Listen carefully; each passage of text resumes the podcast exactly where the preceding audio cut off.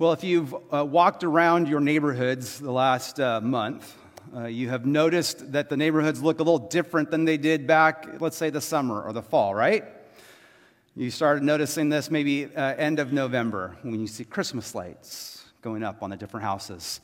Some are colored, some are white, some are hung like really perfect, you know, type A kind of hanging in there. Some are, let's say, just a little more whimsical, you know. Um, maybe you're lucky enough to have someone who kind of has been inspired by uh, Clark Griswold, has 250,000 twinkle lights around their house. Hopefully, it's not your next door neighbor. Hopefully, it's just a house you drive by, you can see. But we saw that. We see the, the Christmas lights. As you walk down the street, you might see some other people walking down, maybe in their Christmas pajamas, which are not your normal pajamas. They'll have a little more, they're a little more fun, a little more flair. Uh, I have been guilty of that, uh, walking the dog late at night. Uh, don't seem to care just what it is, but you might see that. As you walk down the streets, you'll see Christmas trees inside the house, kind of right through that front window, uh, maybe covered by a little uh, shade or something, but you see the, the glowing lights. And then over the last few years, you see these uh, giant inflatables, right?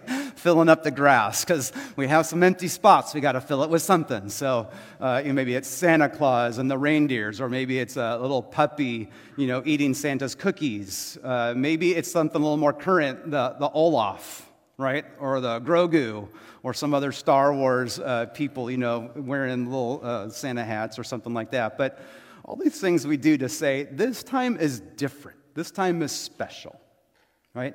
I, I like that, that's fun. Um, what I prefer are those things, those decorations that maybe point a little bit closer to the real meaning of Christmas. On the side of our house, we have a star, uh, a star kind of representing that, that first star that the, the wise men uh, followed uh, to the manger. Uh, when, we, when the season started, the star was all lit. Now only half of it's lit. So uh, I have some troubleshooting to do in the off season, but we'll get there. Uh, but the, the decoration I like most that points back to this is the nativities. You know, we don't see it at every house, you don't see it everywhere. But uh, last night I was walking by and I saw um, this nativity scene. I had seen it many times, but it's really my favorite it, because it's, it's just colorful plastic. You know, um, there's nothing that special, but it takes me back to those uh, when I was a child being in Chicago at Christmas, and my grandfather would have these kind of plastic uh, nativity scenes out, and just something that just draws my heart um, back for sentimental reasons, but also just for that that capturing the reason that we celebrate Christmas, that as fun as all those other things are, it comes down to the manger scene. The baby that was born on Christmas morning in the manger. He's the reason, all right, for the thrill of hope that we have. We just sang that song, O Holy Night, that contains this line, right? Just saying that this is the night of our dear Savior's birth right? Long lay the world in sin and error, pining until he appears, and the soul felt, felt its worth. A thrill of hope, for the weary world rejoices, for yonder breaks this new and glorious morn.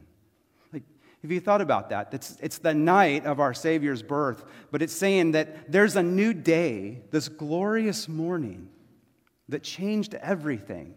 That the birth of this child changed every day from that day on to today. Even still, that we look back and we thank the Lord for this Savior's birth. That is the thrill of hope. This Advent season, as we've been waiting for Christmas, we've looked uh, throughout the different Sundays at this thrill of hope that starts with the moment. Just that we, we talked about the moment that it came, just in the fullness of time, at just the right moment, the precise moment that, that God deemed right, He made this day happen right? That God sent his son, born of a woman under the law, to redeem those under the law, to bring us into the family of God. It happened at the precise moment. But there was a message, right, that went with it. And that message we heard from 1 Corinthians. It's this message is foolish. To the world, they say this is a, this is a crazy message. The message is that we are all sinners because of one person named Adam, that we're all guilty because of him. And with that, that doesn't resonate with us. I don't want to be guilty for somebody else. But we also see this message is that because of one person, all can be made righteous. That we put our faith in him, that he died for us. He was a sacrifice for us so we could have peace with God. For some, they see that as a foolish message, but for us, we see that as the power of the gospel. We talked last week about the mindset that we are to have, the mindset of, Christian, of Christmas, that it came with humility and unity, it came with love, that Jesus was born in very humble circumstances. He left heavens to be born here on earth. What an act of humility that he took. But he also shows us that that's how we're to live, not just on Christmas, but every day, to be men and women of unity and, and of humility. But today, we'll talk about the manger. We'll talk about the manger of hope. See, this manger was filled with many things had been filled with lots of food over the years and probably saliva from different animals, but in this manger would be laying a baby, the baby Jesus. And this manger would have hope hope that would be for all the world, who would change that day and every day since. So that's what we'll look at today the power of the manger. I'd like to read from Luke chapter 2 famous Christmas story. And if you haven't heard it already, let's read it together and to remind ourselves the, the special things that happened on this day. Luke chapter 2, verse 1. In those days, Caesar Augustus issued a decree that a census should be taken of the entire Roman world. Now, this was the first census that took place while Quirinius was governor of Syria. And everyone went to their own town to register. So Joseph went to the town, went from the town of Nazareth in Galilee to Judea, to Bethlehem, the town of David, because he belonged to the house and line of David. That is special. That's significant. But he went there to register with Mary who was pledged to be married to him and was expecting a child. That is scandalous. While they were there, the time came for the baby to be born, and she gave birth to their firstborn, a son. She wrapped him in cloths and placed him in a manger because there was no guest room available for them. And there, the shepherds, living out in the fields nearby, keeping watch over their flocks at night, an angel of the Lord appeared to them, and the glory of the Lord, Lord shone around them, and they were terrified. But the angel said to them, Do not be afraid. I bring you good news that will cause great joy for all the people. Today, in the town of David, a Savior has been born to you. He is the Messiah, the Lord.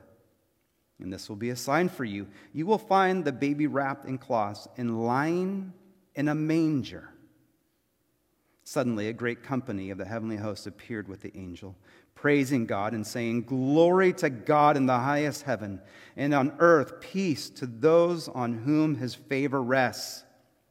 When the angels had left them and gone into heaven, the shepherds said to one another, Let's go to Bethlehem and see this thing that's happened, which the Lord has told us about. So they hurried off and found Mary and Joseph and the baby who was lying in the manger. When they had seen him, they spread the word concerning what had been told them about this child. And all who heard it were amazed at what the shepherds said to them. But Mary treasured up all these things and pondered them in her heart. The shepherds returned, glorifying and praising God for all the things that they had heard and seen, which were just as they had been told. On the eighth day, when it was time to circumcise a child, he was named Jesus, the name the angel had given him before he was conceived. It's a beautiful story full of things that were odd and things that were crazy, things that made sense and things that didn't. But here is this baby who is found in a manger. And what we see here at the beginning is, is hope is found in some unlikely places. Mary, I'm sure, was, was hoping for a great place with surrounded by wonderful people where she could have this baby. But as they traveled from Nazareth to Bethlehem, the timing couldn't have been worse, right? For her, this was, this was just bad timing. They had to be down in Bethlehem for the census, and, and uh, the trip probably took a little bit longer, right? I mean, she's pregnant, very pregnant. And riding, you know, on a horse or donkey cannot be easy, and certainly not fast. We don't know much about Joseph. If he was very annoyed at this, he might have been, but whatever, he held it together. And they got to Bethlehem at the right time, but the small town full of people, there was no room. And her hope for the ideal was not going to happen. It was not going to happen. She was escorted to this, uh, we would call it a barn these days, shown to a stable where the, this very pregnant woman would have this baby. All hope was gone, all hope was out the window. Now it's just her and Joseph. Maybe chicken, I don't know, was there, but this baby would be born. It was not what she was dreaming about. You know, and, and I think all of us, none of us can blame her, right? We all, we all get that. Because we all want the best for our children right? Uh, when they're going to be born, we want the best hospital that we can. We want the best doctor that we can. Right? We, some people, some people even like fly to a different country, you know, to have the baby so that they can have this, uh, the choice of their citizenship. Are there advantages to that? My sisters were, were born in Canada. They had uh, dual affiliation or d- dual citizenship, right? There's some advantages to that. I also had dual citizenship. I was born in Texas, right? I'm American and Texan. Like, it's the best of both worlds. Like, there's, so there, there's a lot of advantages, but, but what advantage did Jesus have being born in this manger? Other than he fulfilled prophecy, you know, lots of prophecy by being in Bethlehem and in the manger, but what advantage did he have? For Mary, she must have been so discouraged, just in her hopes just dashed. Is here she's having this baby so tired from the travel that she has to sleep, so she puts this baby in a manger.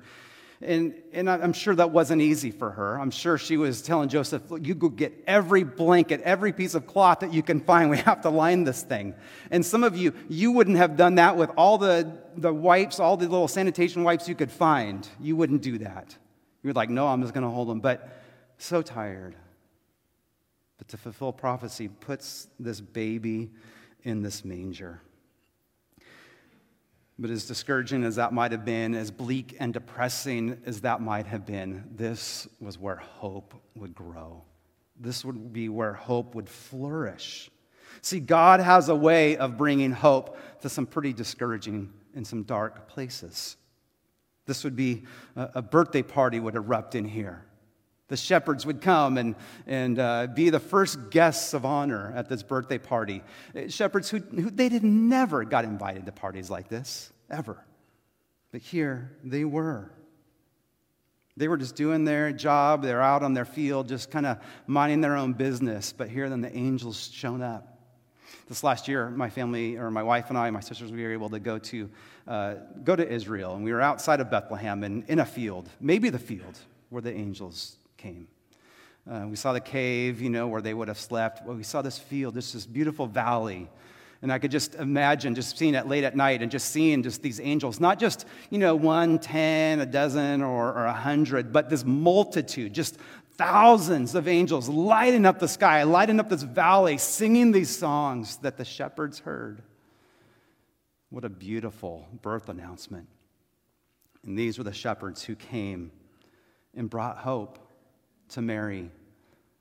The things that she just treasured up and pondered and kept in her heart because she would know that one day later on that she would need to dig deep to find hope in the dark days. But the bleak birthday of Jesus was just small treasures filling up her heart as she saw hope start to grow in that stable and in that manger. You know, some of us, that's our lives. Our lives are like these mangers, kind of full of our own odors and smells and things. I mean, we're not perfect, we're not there. And for some of us, these are, we look in our lives and there's some darkness. where hope has just kind of evaporated, it's just gone. You know, some, for some of us, hope has kind of been overshadowed by loneliness. Loneliness, maybe a, a loved one that is no longer with us. Last Christmas they were, and Christmas is a time to be with friends and family, but now you find yourself missing that person. I mean, because of a death or just uh, maybe a, a relationship strain, that they're no longer there, and we get that. We know. We know the pain of loneliness. I was talking to a, a pastor this week who was recounting just a couple years ago where uh, he just found himself just at a happy situation, but he was just crying. And the reason why he didn't, didn't dawn on him, but he started counting all the losses in the last couple years. All these people that were part of his life, but for one reason or another had gone. Not, not all conflict, a lot of it's just in the normal course of life. But he counted 50 people that were, used to be a part of his life that were gone. And it just crushed him, right? And it just, it's sad. And we understand there's that discouragement of loss. For some of us, that's our life. For others, hope has been overshadowed by just by sin and addiction. Just the struggle that we have trying to get control over these things in our life, but finding we are powerless. And we keep following back in that, in that, that pattern of sin and the habits that we don't want that show us just how powerless we are. For some, hope has been overshadowed by just confusion and conflict, just in life, just politically. Looking at this next year, going, I am not looking forward to that. For the political stuff that's coming on, maybe the social things that are going on in this world, maybe your own personal struggles, your own health, and just financial or other things. There's these things that just weigh down on us and just push hope out of our life. Maybe it's broken promises or lack of trust. There's been people that have broken promises which hurt deeply. Maybe you've looked at God and said, God, I think you've broken your promises. You haven't kept them. There's a, a lack of trust in our culture, and that shouldn't be a surprise. I, I read an article earlier this year that just talked about how uh, just there's our, our trust in our leaders is at an all-time low. The people that we used to, you know, maybe decades ago, look up to, for, uh, you know, for, for leadership and trust, our politicians, police, doctors, and pastors, is, is low. They said people uh, put more trust in pop stars than they do in their leaders. I mean, that means that, that people are, are trusting uh, Bad Bunny right, more than a pastor. Like his songs are, people are trusting more than a sermon, which causes me to lose some hope as well. But we see that. We've seen that in our culture. We see global crises happening, right? The war in Ukraine still going on. We see the, the war in, in Gaza Strip, Israel, um, Hamas. I mean, all of that. We see tensions in the East as well. This is our lives. This is how we live. And for some of us, the hope that maybe we had before, we want, is not there. But remember this that God brings hope to these unlikely places. God brings hope into our lives. Why? Because of this manger. Because this manger that we celebrate on Christmas, that was a manger that was full of hope. That's the thrill of hope that we look to. So the manger is this place of hope, not because the manger is anything special, but because of the person who was in it. That Jesus, Jesus was the one that Jesus is the one to bring hope into our lives. See, like in all my years, I have never heard anybody, you know, looking for, um, looking for kind of clarity in their life, looking to answer the big questions. I've never heard anybody say, and I went to a petting zoo to find clarity, you know? I went to go like to a manger to find clarity for my life. Nobody has ever done that. But at Christmas, that's where we go. We go, we go to the manger, we go where Jesus is. And we see that we have hope there. Let me give you some reasons why. Why does Christmas bring hope? Like, why does Jesus uh, bring this hope into our lives? A few reasons. One of them is because Jesus is the Emmanuel, God with us. Isaiah 7:14 says, "Therefore the Lord himself will give you a sign: the virgin will conceive and give birth to a son and will call him what? Emmanuel." Emmanuel is God with us. This is what the incarnation is the incarnation, when God becomes flesh, right? When he dwells among us, that he is with us. He is with us in the moments of joy. He's with us with the moments of sorrow. He's experiencing what we experience. He has come close. He has experienced all these things. He is with us. We are never alone because of God, because Jesus, our Emmanuel, God with us. He brings hope to that. We're not lost, we're not far away, but we are near. That's what Christmas did. We have hope because we have forgiveness of sins, we have redemption through Jesus Christ. Right? He has redeemed us. Jesus came to bring salvation, to reconcile humanity to God.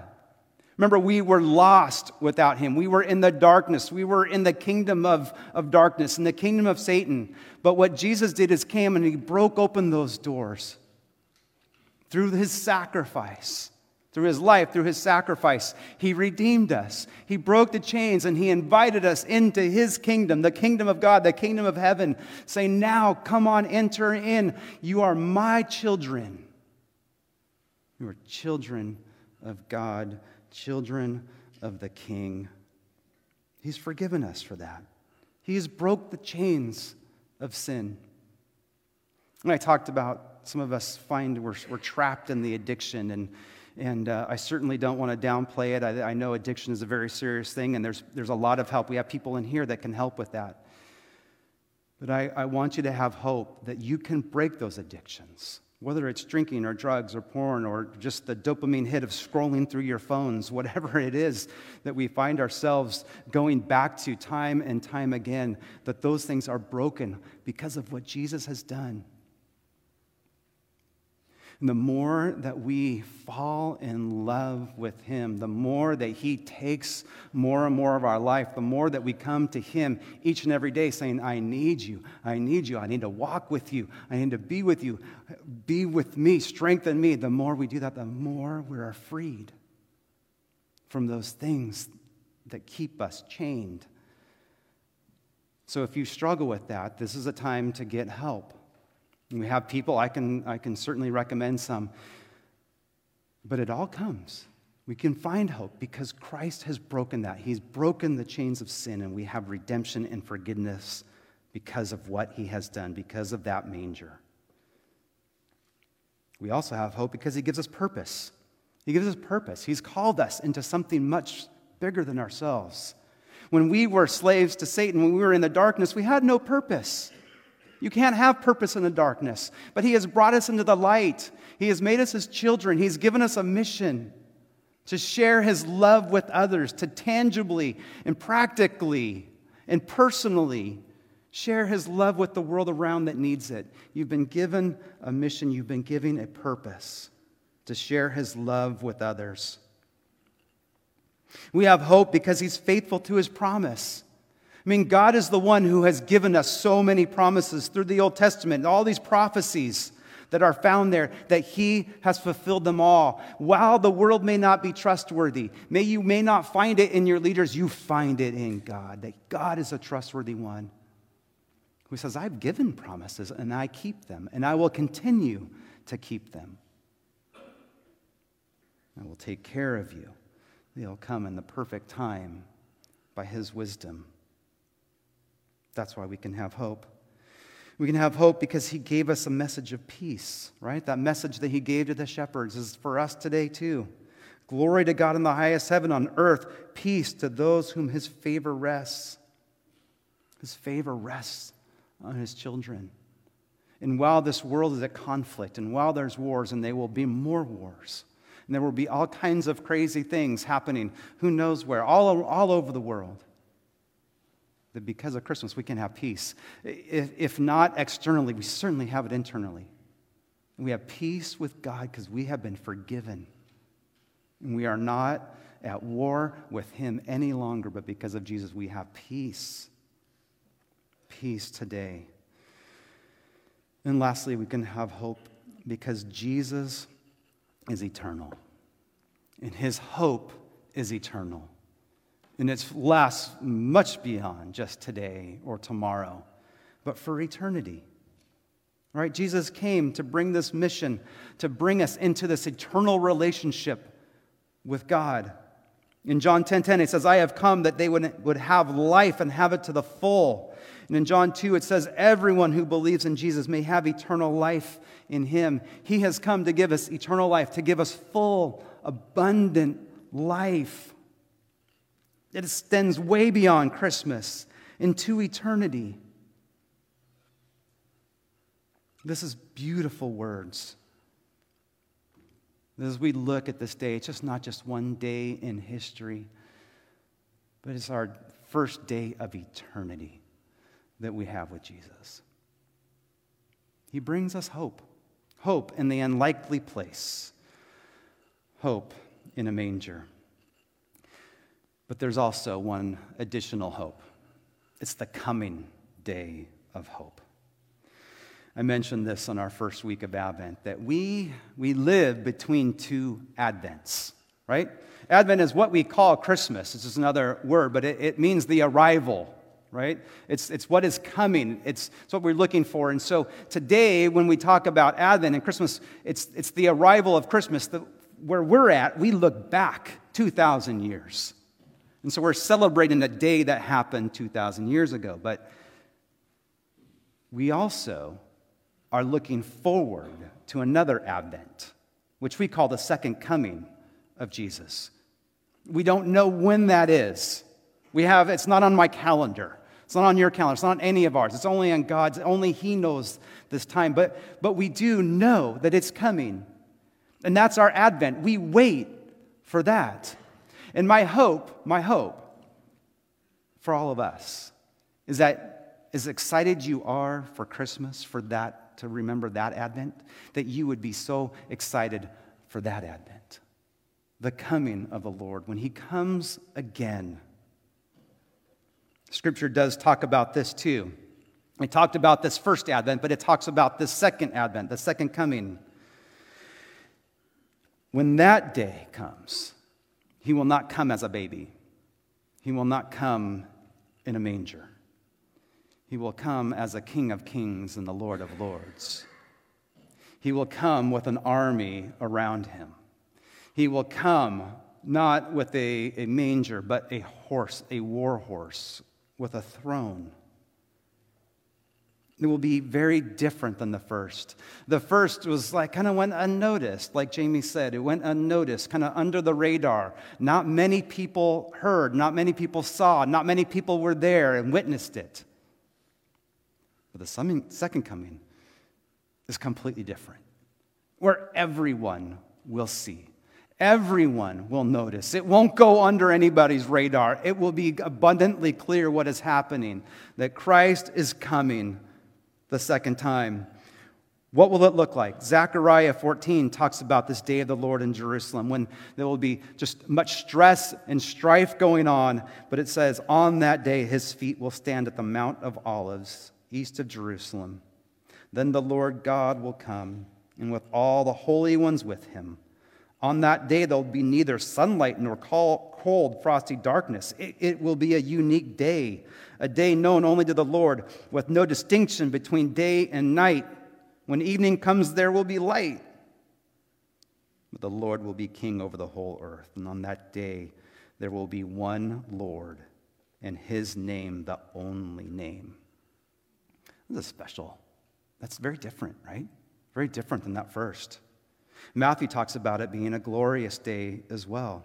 It says in Matthew 24 that, that then he will appear, the sign of the Son of Man in heaven, and then all the peoples on earth will mourn when they see the Son of Man coming in the clouds of heaven with power and great glory. The, tr- the angels will be there with a trumpet, gathering the elect from around the world. This is a glorious day, very different than what we saw in the first advent. But Revelation also tells us about this. Revelation 19 uh, tells us about this second coming, the second advent. It describes it this way in verse 12. He says, His eyes are like the blazing fire, and on his head are many crowns. He has a name written on him that no one knows but he himself. He is dressed in a robe dripped in blood, and his name is the Word of God. The armies of heaven are following him, riding on white horses and dressed in fine linen, white and clean. Coming out of his mouth is a sharp sword with which to strike down the nations. He will rule them with an iron scepter. He treads the winepresses of fury on the wrath of God Almighty. On his robe and, on his thigh, he has this name written King of Kings and Lord of Lords. You see how different that is? It's very different. He came first in humility, but he comes again, he'll come again in victory. The man who was acquainted with grief and sorrows, who was born in a manger in Bethlehem in loneliness and humiliation. He came weak and tender, an infant, born to a poor woman, unnoticed, unhonored, and scarcely known. He took the form of a servant and then was despised and rejected and beat and ultimately hung on a cross between two criminals. That was his first coming, and all of that set up peace with God that we could have peace and we could have hope, so that when He comes the second time, it is not a day of fear, it's a day of joy for those who follow, those who have bowed their knee to Him, those who serve Him as their King. This is a day of rejoicing. He'll come in the clouds with royal dignity, with the armies of heaven to be known and recognized, to, to be feared by the people of earth. The princes of this earth and kings of this earth will bow their knees to him. That's the day that we look forward to. We read last week that this is how Paul describes it. He says, Therefore, God is exalted to the highest place after the humiliation, the highest place. He's given him the name above every name, that the name of Jesus, every knee will bow in heaven and on earth and under the earth, and every tongue confess that Jesus Christ is Lord to the glory of God the Father. You see what starts in a manger is going to end in the clouds, to end in this world.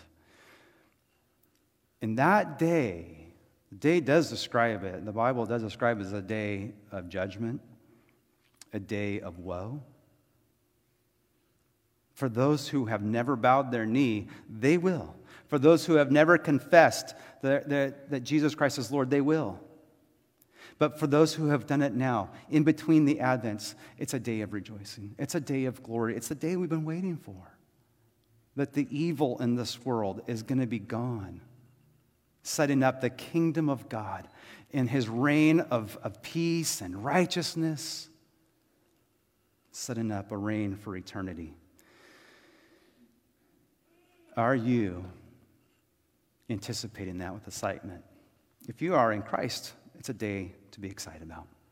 But if you are not, if you have never received Him, this is the day that the Lord has made for you to come to Jesus right now, for you to change the rest of your life, to experience the thrill of hope. Because the, this is the gospel. It's a beautiful story. The gospel saying that God has loved you so much that He has sought you out, He's found you, He's brought you into His, his family. He's loved you so much. He still loves you. He will always love you. He sent his son for you so you could be with him for eternity. If you have never bowed your knee to Jesus, today, I beg you, do it today. Christmas Eve, 2023, that your life would be changed, that today would be the day of hope. See, the cool thing about the manger is that there's no guards at a manger. In a temple or a, a, a, palace, there would be guards, but not in a manger. Everybody's welcome, starting with the shepherds to all of us. Come to the manger to receive our Savior, to worship our King, and find life in Him.